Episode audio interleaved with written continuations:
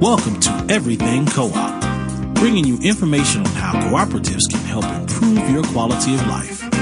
This show is being sponsored by the National Co-op Bank, NCB. The NCB is dedicated to strengthening communities nationwide for the delivery of banking and financial services for the nation's cooperatives, their members, and other socially responsible organizations. For more information on the power of community ownership, visit ncb.coop. That's ncb.coop. Now stay tuned for your host, Vernon Oakes. Good morning, everybody. This is Vernon Oakes, your host of Everything Co-op. Welcome this Thursday morning. The sun is up. We're up. Everything is great this morning. You know, this is the year that NCBA is celebrating their 100th anniversary. They've been incorporated 100 years, started March of 1916. When you could buy a loaf of bread for 5 cents. It went up to 7 cents by the end of 1916, and you could buy a T-model Ford for $300. Things have gone up a little bit in that time frame, but co-ops have been around a long time because they were here before 1916. This NCBA was an organization that came together where all of the different, that represented all of the different sectors of cooperatives. It was called CLUSA in the beginning. They changed their name to NCBA CLUSA later on. This is also Cooperative Month. And just tell you really quickly, the documentary Food for Change is being aired throughout the U.S. at different locations. And Everything Co-op is hosting an airing of that show on October 31st at 6 p.m. at Busboys and Poets on 5th and K Street Northwest. So you could go to Eventbrite and sign up for that. It's only about 90 seats. They're going really quickly. So please, if you want to come and see that airing to see how co-ops are helping the food and changing the way foods are produced. Today, I'm excited because we have Mr. Rodrigo Govila from the International Cooperative Alliance, ICA, who's their director of policy. He's housed right here in Washington, D.C. Good morning, Rodrigo. Good morning. How are you this morning? I'm good, thanks. Okay, so I'm glad you were able to come in this morning. I'm thinking your mic may not be working. It may come in and change your mic. Keep talking. Hello, Vernon. How are you? Good morning. Good morning. It's working. Good, great. Glad you're here this morning. And you guys just had a summit. Correct. We are co-hosts of the International Summit of Cooperatives, along with the Desjardins Group from Canada. And the summit just took place last week in Quebec City. Did you go? I did, yes. Okay. Well, I'm looking at a preliminary report on it, and it seemed like you all covered a lot of different areas, a declaration. And I doubt if we could cover it all in an hour, but I would like to cover as much of it as we can. For those of you out there, cooperatives are any business you could think of, just real quickly. If it's owned and controlled by the employees, it's called a worker cooperative. If it's owned and controlled by the people that uses the products and services, it's called a consumer cooperative. And a couple other co-ops, particular farmers and artists use, and then others, is they come together and they buy their products and services together, and sometimes equipment. And it's called a purchasing cooperative. And also, see, same groups can come together, any group can come together, and they market their products and services. Farmers do that so that then the farmers can spend their time in producing the food, taking care of the soil and everything, and they have a cooperative buying the products and services that they need, normally getting a better price and a better quality product, and then they have another group selling their marketing. They get more markets and therefore get a better price and have more markets to sell their goods. So that's what the main four co-ops are. And this is talking about the international cooperatives. And I found out that there are in a number of parts of the world, co-ops play a bigger role than they do here in the United States. How many cooperatives do you all estimate there are in the world? Well, according to some figures from a United Nations study, there are about 2.5 million cooperative enterprises around the world. 2.5 million. And how many people or members do you think there are? 2.5 million cooperatives. Yes, there are about 1.3 billion people who are members of cooperatives around the world. 1.3 billion, that's a B, the big B, not the M. But that's correct. Okay, and how many, 1.3 billion people out of how many billions of people are in the U.S., in the world now? There are 7 billion people. 7 billion people with 1.3, that's not, is that 20%? So there's a lot of people belong to cooperatives in around the world. And you talk about 15% of the global economies made up from the cooperatives? Yes, well, the annual revenue, for example, of the largest 300 cooperatives alone is $2.5 trillion US, which is more or less the equivalent of the GDP of the fifth largest economy in the world. So if you take it all together, yes, that's the kind of number we're looking at. Can you give me that number again? How many in sales? The top 300 cooperatives in the world is how much? So the 300 largest cooperatives have annual revenues of $2.5 trillion US. That's the T, the $1 trillion. That's the $2.5 trillion. Yes.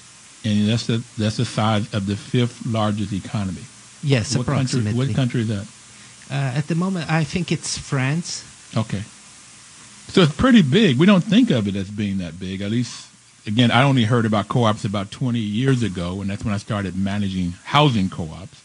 And that's how I got into this, Rodrigo, was just managing housing co-ops and seeing how those housing co-ops managed by everyday people, sometimes most often without a college degree, perhaps at most a high school degree, and they could manage this business and do it extremely well. So I got really turned on to this cooperative model. How did you get started in this co-op world?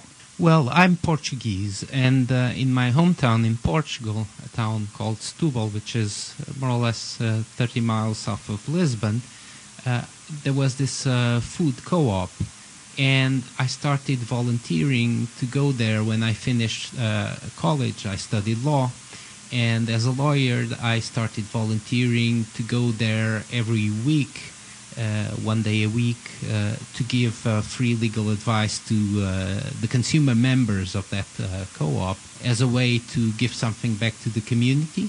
And I kind of fell in love with the cooperative idea. And I started getting involved, and all of a sudden I was spending more time in the cooperative than in my legal office, and that's how it all came about.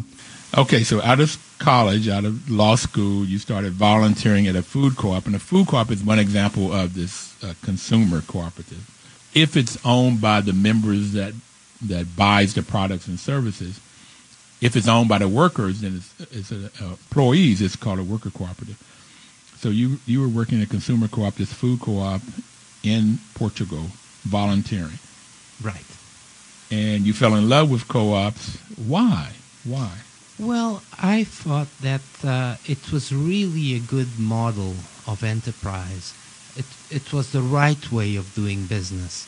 It was people-centered. It offered people the opportunity to express their ideas, to participate, to get involved. It was a democratic, it was a values-based organization. All the things that we know about co-ops, well, they are true. They are not just in the books. I experienced that while working there, and I felt that, well, that's probably the way that most things should be. It's this way. And so, as I said, I started getting involved in different projects. At the time, for example, of the transition of the national currencies to the euro, in Europe, I was responsible for the training of all the co-op staff to be able to manage that transition. I started also developing some environmental projects for the food shops. And the more I got involved, the more I learned to like it. I also started working in different expert groups at European level. The sector organization for food co-ops, which is called Eurocoop, which then later on I became Secretary General of. And, well, one thing led to another, and here I am almost 20 years later. And you're working for ICA, International Cooperative Alliance, now. Right. Okay. And Dame Pauline Green, who was the chairman of that organization, has been on the program. She was quite good. It was great talking to her. So what were some of the things that you all talked about at this summit in Quebec? Well, during the summit we discussed many issues. So it was a full day, 3 days of intense discussions with big name speakers, with lots of contributions from different participants. We had almost 3,000 participants from more than 100 countries in the world. So it was, it would probably take much more than an hour just to say all the things that we talked about. But I'd like to maybe focus on the final day of the summit, which was dedicated entirely to the United Nations Sustainable Development Goals. These are a set of 17 goals that the countries at the United Nations agreed last year, and it's these are goals towards sustainable development until 2030, the year 2030. It's called the Agenda for Sustainable Development. And the last day of the summit, we focused on that, and it was really interesting to learn how in different sectors and different cooperatives in different countries are working towards achieving some of those goals. And some of them are, for example, ending poverty or ending hunger or gender equality. So it was a very interesting last day. So 3 days in Quebec, 3,000 participants or more, and over 100 countries. That seemed like that's a lot of people coming together to talk about cooperatives, and you end up looking at the United Nations Sustainable Development Goals. You know, we're going to have to take our first break in a minute, but some of these goals that the UN has, there's 17 of them. No poverty is the first one. No hunger. Good health and well-being is the third one. Quality education, gender equality, clean water and sanitation is number 6, affordable and clean energy number 7, decent work and economic growth number 8, industry innovation number 9, reduce inequality or equality, sustainable cities and communities, responsible consumption and production. Number 13 is climate action, life below the water is 14, life on land is 15. Number 16 is peace, justice, and strong institutions. And then partnerships for these goals. And we're going to come back and talk about these and what you all talked about that last day. When we come back, we're going to take our first break to get the weather, the news, and the traffic. Please don't touch that dial. We're looking at the world and the effects of co-ops on it.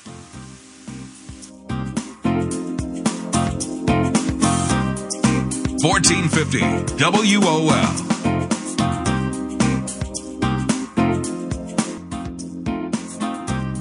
Information is power. That's WOL's motto, and this is why the National Cooperative Bank is sponsoring this program, to give you the information that you can use to have power. You know, information by itself doesn't give you the powers, and when you put action to the information is where you get the power, the action. And what was happening in Quebec last week was talking about how cooperatives are sort of situated right now. They're poised now to go into action to help the UN sort of meet these goals, these 17 goals. And that's from what I have read in their declaration, their preliminary declaration, it's all about action. That's where the power comes in. And during the break, I was just telling Rodrigo, I want to get straight on. We're talking about 7 billion people today, but what's the forecast for how many people will be in the future? Around 9 billion people in 2050. That's the forecast. So 2 billion more people, 28 to 30% increase. That's right. In the number of people in the world by 20 50, you said? Yes, 5 years.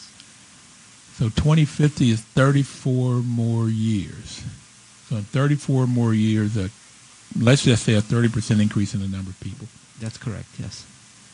Boy, we're going to need a lot more electricity and housing and food. And food, yes, especially food. That's going to be one of the major challenges for our world, is how do we feed 9 billion people?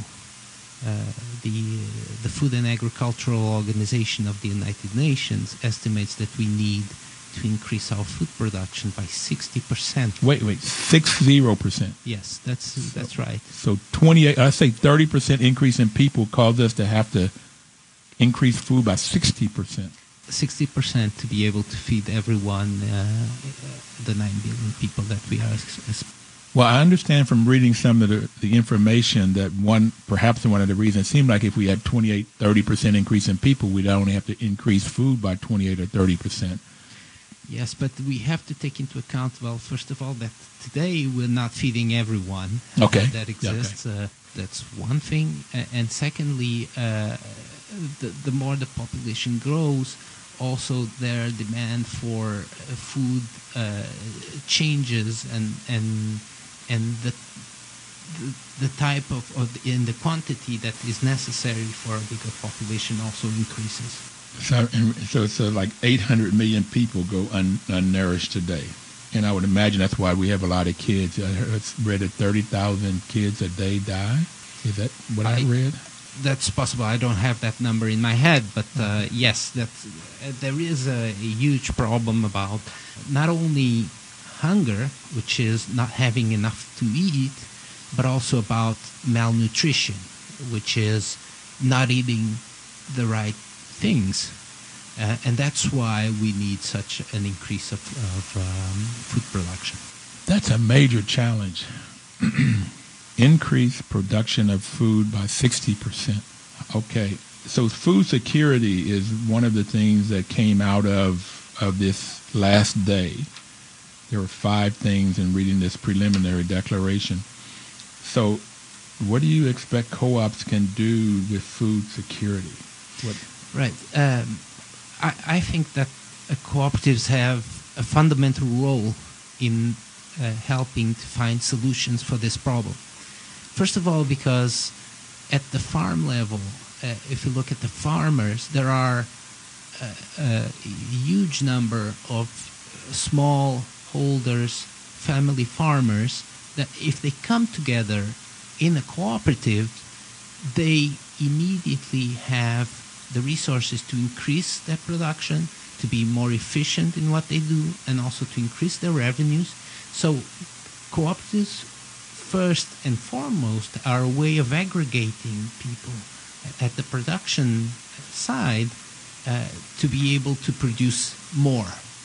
That's one thing. But we don't just need to produce more, because with the challenge of climate change, if you put climate change into this equation, you'll also have to be able to produce more with less resources, or with more in more difficult circumstances. And you can do that better if you do it together. And that's what cooperatives are all about. You can only explore the potential of all these smallholder farmers, all these family farmers. You can only explore their potential if you bring them together in some sort of organization. And the cooperative model is ideal to do so. So that's one of the things that cooperatives can do. Another thing is, in many countries, like the US or Canada, you already have very large agricultural cooperatives. And those cooperatives, they can help with technology, with new scientific methods. They can help bring food production, again, not necessarily to increase it, but to be more efficient in the way that it is produced, and also more climate-smart agriculture, which means producing food products without a large impact on the environment. You know, I've had a couple, probably more like half a dozen people on this program talking about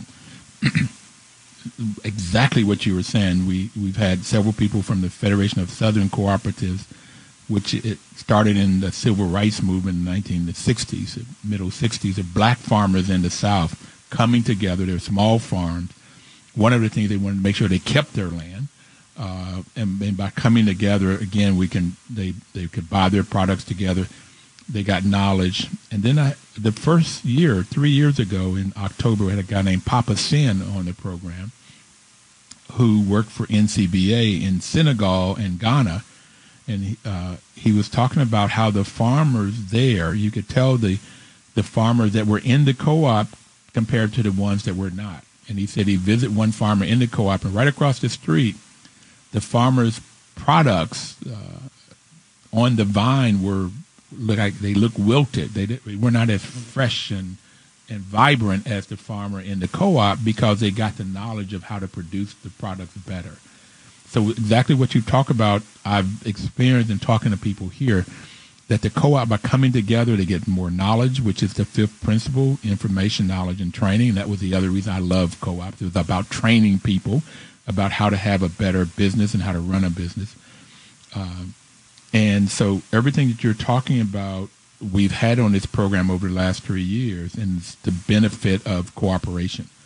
Get knowledge, work together, get capital, have better products, perhaps more products, but if not more products, at least better product. Mm-hmm. So yeah, that seems like that's what co-ops could do for food security.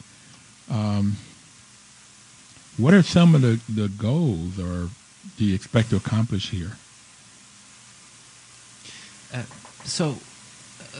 Let me, before going into the goals, let me just add as a piece of information that we, as the International Cooperative Alliance, we have a memorandum of understanding with the Food and Agricultural Organization of the UN. And within that agreement, we work closely with the FAO in trying to promote the cooperative model in agriculture all over the world. So it's part of what we do is to try that in different countries that the governments are aware that there is an enabling environment, that people invest in cooperatives, because we feel it's really a model that can help find the solutions towards those challenges. And it seems like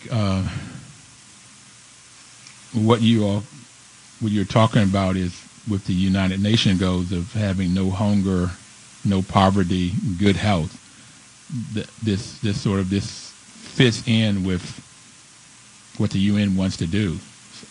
So I would imagine UN would really embrace this summit and what's come out of this summit.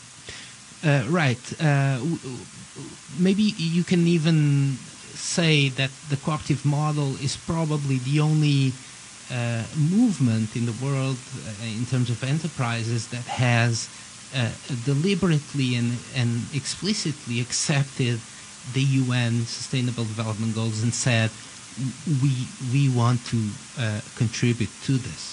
For example, we have created an online platform called Co-ops for 2030, where co-ops can go and publicly express their commitments towards sustainable development until the year 2030.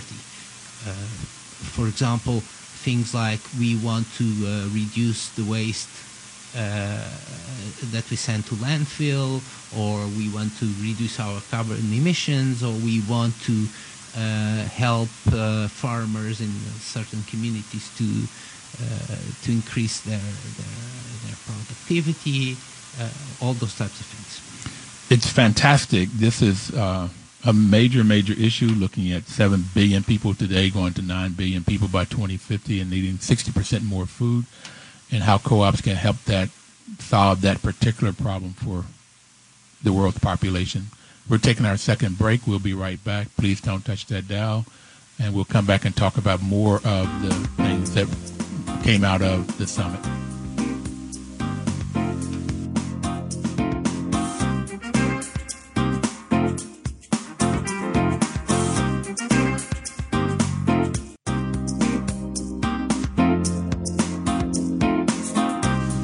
This is Vernon Oakes for everything.coop. You know, you can go get information about our past programs on everything.coop, and you could also see the information about the sharing of the showing of the documentary Food for Change. So if you want to find out what's going on in the cooperative world, go to everything.coop and you could get that information. You know, if you listen to the debate last night, the third and final presidential debate, you would see that a lot of the things that the cooperative alliance, International Cooperative Alliance, discussed in the summit was discussed in that debate, ending poverty, hunger. You get into all of the different things that the UN are talking about was discussed in that debate last night. So we really ask you to get out and vote. One of the things that the cooperators learned firsthand is the importance of voting. The second principle of a cooperative is democracy, one member, one vote, so that nobody has all of the power. Each member is we the people, and that's another reason that I love this cooperative model. And once somebody gets into the cooperative model, they learn how important these elections are. And I've talked about a book, Cities Building Wealth, and in reading that book, I really got how important the every 2-year elections are, who the governors and who are in the city councils and in the board of education, voting for them because they're the ones in each of the cities that really impact what goes on in those cities and whether or not wealth is being built in those cities for the everyday person, which is one of the benefits of being in a cooperative are. So Mr. Rodrigo from the International Cooperative Alliance is with us. He's their Director of Policy right here in the D.C. area. So the other area, we talked about food security, which is a major issue going from 7 billion people to 9 billion people by the year 2050, but also employment, which is a huge issue in the debate. But so tell me about what the world is like under employment. Everybody got a job around the world? Unfortunately not. That's not the case. As you know, unemployment is also one of the biggest challenges in the world, and especially youth unemployment. Most young people today, they finish their degrees, they go into the employment market, and they can't find a job. And as someone once said, there's nothing more dangerous than a young person with nothing to do. And it's really a big challenge. And I feel that cooperatives, again, can offer solutions to this.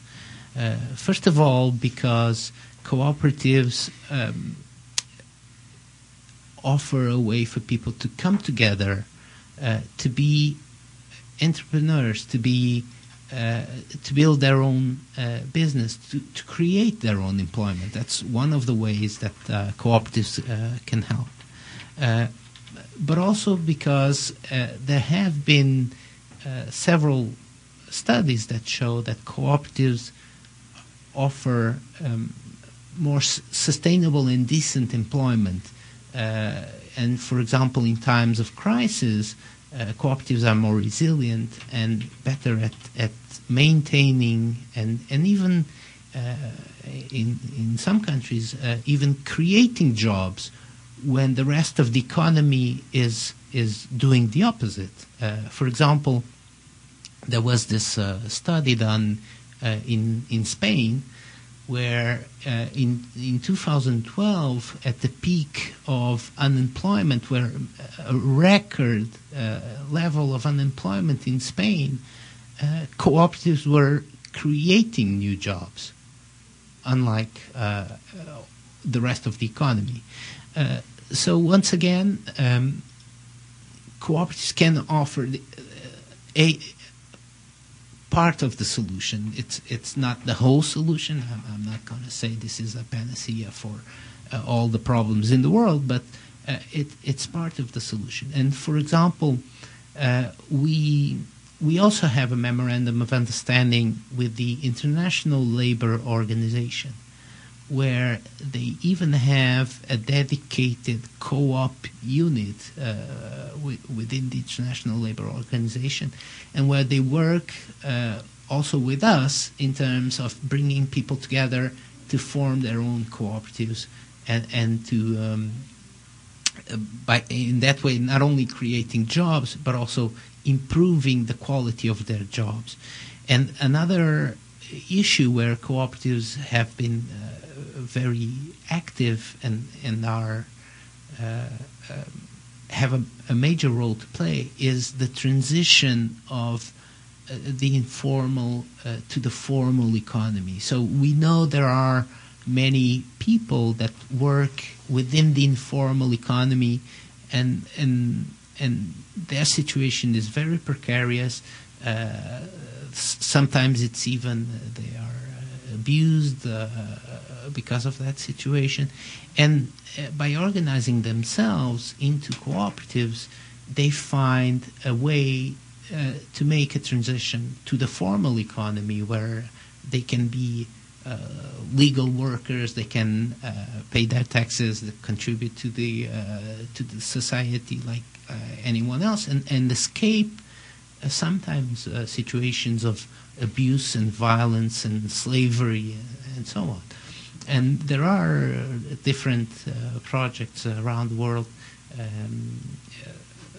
that help these people transition to a formal economy with their jobs and decent jobs. And most importantly, through a cooperative, you give people, you put their future in their hands.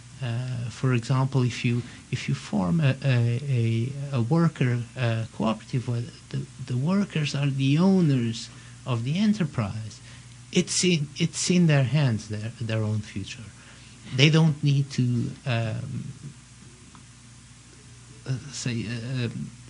they're not at the mercy of sometimes people that exploit them. Not at the mercy of the plantation owner or the slave owner. I got it. And one of the things that at a local co-op, Greenbelt Homes, they have a plaque that says that cooperatives gives people the tools to control their destiny. And that's what fits into what you're saying, is that if you're in a cooperative, then you have the knowledge and the education to help yourself. I also like to talk about that co-op in Italy prisons. In Italy, there's a co-op, a bakery, that they have people inside the prison that works in the bakery, and they have people outside of the prison that are not in the justice system working in this cooperative, and they make breads and pastries and things, and they won an award in Italy for some of the work that they did. And one of the outcomes was that the people that worked in this prison, only about 3% return. The recidivism rate was much lower. If they weren't in this bakery, there's like 60 to 70% recidivism rate, that people coming back. They get out and they come right back.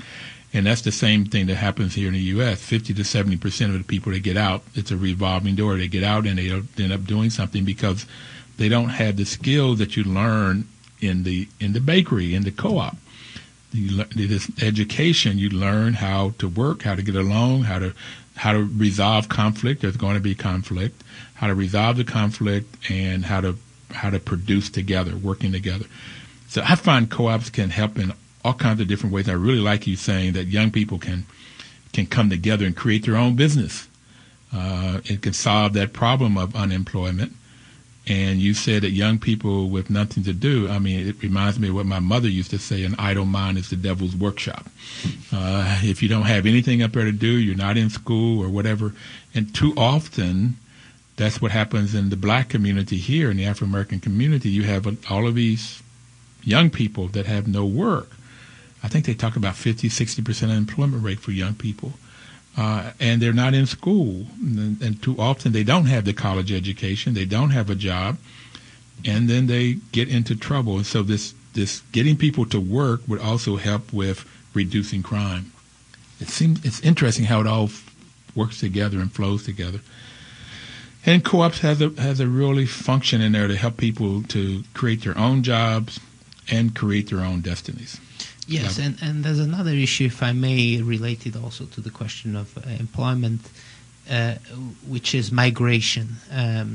You see as a result of wars, but also as a result of climate change, you see an increasing movement of people, of migrants from several parts of the world. So probably if you watch the news, you may think that it's only because of the Syrian war, but it's not. It's in various parts of the world there are huge migration of people. And these people need support. These people need help. And the cooperative model is one of the ways where you can help these people in integrating into the places where the new places where they go. And there are also some experiences, many of them conducted by the ILO, on creating cooperatives within the refugees' communities, so that people, again, have something to do, have a job, have a way to integrate themselves in society. Yes, co-ops can have a really wonderful way, and I like this sort of helping to bridge this gap, this sort of this widening gap that happens throughout the world. We've talked about on the program in the U.S. where you have the billionaires, the 1%ers, if you will, that are getting 57% of all new wealth. And that leaves about 43% for the rest of us that we have to divide up. And so this gap between the haves and the have-not is just getting bigger and bigger, and it's all over the world. But getting people to work, and when people move, the migration I was thinking about was from the south to the north, which blacks had here in the U.S. Now some are going back to the south, but how do you get these jobs, particularly in the inner cities here in the U.S., but it's all over the world when people are moving from country to country? Yeah, it's quite interesting. Now, the next one is access to health care and in social services, and that seems to work just like employment and food security. The more health, the better health quality you can get, the better people can survive. So what are some of the outcomes there? Well, you can look at health, access to health in two ways. Not only access to the services, and for example, you may have cooperatives of doctors that provide you with the services, doctors and also of users. We call them multi-stakeholder cooperatives, but where the health professionals and the users and sometimes the public institutions come together and create co-ops to improve the quality of the services and the access of the services. Another aspect of that is the financial access to services. And through cooperative insurance, for example, cooperatives are working to enlarge the access of populations to health services. You know, I'm glad we talk about insurance because that gets to Obamacare or the Affordable Care Act, where 20 million Americans have health care. And it'll be the same thing. How do we get this around the world? But we'll have to take our final break. And we only have one more segment to go. We have a lot that we could talk about. Rodrigo, it's great having this conversation with you. But we'll get the news, the weather, and the traffic, and we'll be right back. Please don't touch that dial.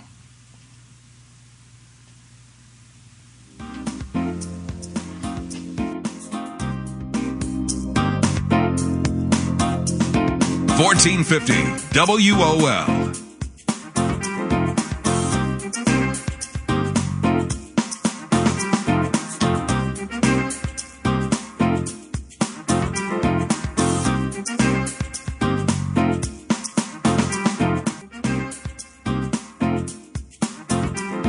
Welcome back, everybody. This is Vernon Oakes. The program is Everything Cooperative, and we're talking about the benefits of cooperatives, particularly as it relates to the world population, which is now about 7 billion, going to about 9 billion in 2050, and we need to increase food by 60%. We've talking about healthcare right before we took the break, and right now we're going to talk about the fourth area that was discussed at the International Alliance Economic Summit in their summit, and it's poverty eradication and financial inclusion. So what does it look like, Rodrigo, around the world with poverty and financial inclusion, particular financial inclusion? How many people have credit or banking accounts? Or right. Again, one of the major challenges in the world. There are about... my memory serves me correctly, there are about 2 billion people who have no access to financial services.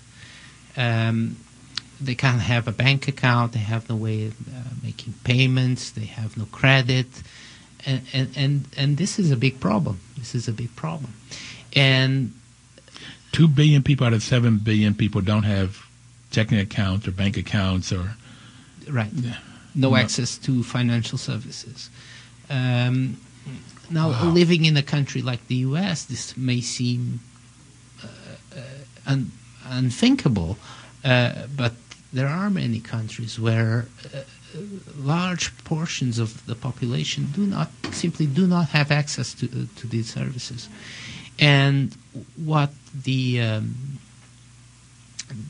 private sector, the non-cooperative part of the private sector does is they tend to only offer these solutions, financial services, to parts of the population where they can get their return. Now, cooperatives think differently, and once again, this is how they can provide some solutions to these challenges, because a cooperative is not about maximizing profit or making sure that you get your return as an investor, but rather to serve the needs of the people. So if people come together in co-ops and create their own financial institutions that they control and manage, that they own democratically, they can have access to services that they wouldn't be able to have otherwise. And if you look at the U.S., for example, it's the case of the credit unions in the U.S. and in many other countries. They serve that role, especially, for example, in populations like farmers, where it was difficult to have access to credit and therefore difficult to invest, to grow their businesses. It was a credit union movement, and it still is. That was really the motor of financial inclusion in this country and in many other countries around the world. And so we need to make sure that governments are aware of this, and we need to make sure that they create the enabling environment, the policy environment, the legal environment in those countries necessary for these cooperatives to grow and to develop. The credit unions, we've had them on the program that first month 3 years ago. Harriet May, who became one of the Hall of Famers, was the president of a credit union in El Paso, Texas, and she started out as on a counter. Working right at the counter, cashing checks and so forth. So she became the president, and she said that 5 people came together because they didn't have these financial services in El Paso, Texas in 1935 or 45, whenever they started. 5 people came together, and they were all men. They came together, and they put up $5 each. It started with $25, and now they have over $1 billion of assets. And they make loans and build houses, and whether people want to buy computers or cars or whatever they want. And they have checking accounts with normally lower fees than a bank would have, better services with lower fees. So, yeah, they could really, really help eradicate poverty by just having services and being able to have access to credit. or a checking account. Yeah, 2 billion people, though. That's 2/7 again. That's 29% of the world's population don't have it. Yeah, that doesn't seem right. And I know, again, because I manage property, that and normally on the Section 8, Southeast Washington, D.C., Ward 7, Ward 8, that I do have people that don't have checking accounts, and they have to go by money orders, have to pay their go pay their bills, and they don't have checking accounts, don't have credit cards, and it makes the world a lot different. Today, I almost don't pay with credit cards. Everything is done online, and I think that's the way the world is going. And these people will be out, these 2 billion people. Well, the fifth area is climate change and sustainable development. Now, you've talked about climate change already and the effects it will have on producing this food with major swift changes in heat, for instance, or hurricanes or tsunamis or whatever, in just producing food. But you really believe there's climate change? Because there's some people in the U.S. that don't believe that there's really climate change. Well, Vernon, unfortunately, it's not a question of belief. You may not believe it. It's still. I can't believe nobody don't believe it. I have a hard time believing it. Yeah, well, it's there. I mean, and I don't want to talk about the Republicans. I don't want to get there, but I just can't believe. As I say, it's not a question of belief. Climate change does exist. It's been caused by us, by human activity. Yeah. And if we don't start controlling it, and if we don't get really, really serious about controlling it, it will have devastating effects. You see, every year, the extreme phenomena of related to climate gets more extreme. So people think, well, climate change, that's a good thing, right? Because we have milder winters and everyone can go to the beach in December. So what's wrong with that? Well, it's not like that. It doesn't work like that. Mm-hmm. What climate change does, the global warming, what it does, it reduces the amount, it changes all the water cycles. Because in the summer it will get hotter, so there will be less water, so there will be more droughts. But then it's going to rain more because evaporation is bigger. And so you will have more rain, more thunder, more snow in the winter, and more and colder temperatures. So the extremes increase, and that's very dangerous. And with climate comes many issues, like I told about food security. It's going to be much harder to produce food because you will lose large amounts of production due to climate-related incidents. It will cause problems in health because it will bring new diseases, and diseases that you will only find in certain climates will start expanding. You can see with Zika and all mosquito-related diseases. You can see it already now. And it will cause problems with energy and the way we use things. And it's really a cross-cutting issue that we need to address. So how does co-op help this problem, or how to help to resolve this particular problem? Right. Again, cooperatives are not sufficient to find all the solutions for this problem. This is a huge problem that concerns everyone. It concerns governments, cooperatives, other enterprises. It concerns individuals. But where cooperatives can have a real added value in this fight against climate change is that they have a long-term perspective, a longer-term perspective than other models of enterprise and organization. And therefore, they can look at the investments that they make, the way that they conduct their business in a more climate-friendly way. And there are also parts of the new economy where cooperatives can take a leading role. For example, in the production of renewable energy.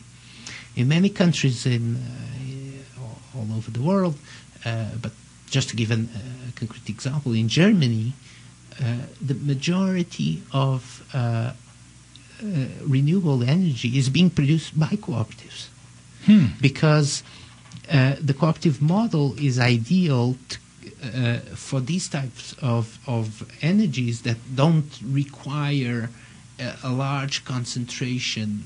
They don't require like a plant or a huge industrial area to produce the energy. What they require is exactly several points where you can produce the energy and get them together. And that's ideal for a cooperative. Rodrigo, I thank you very much for coming here today, for talking about these 5 areas. In the last half a second, what would you like to leave our readers with, what my listeners with? Cooperatives are probably the most sustainable form of business in the world. And I take the words of the Deputy Secretary General of the United Nations. He said, cooperatives are the closest thing to the 3 words that start the UN declaration, which is, we the peoples.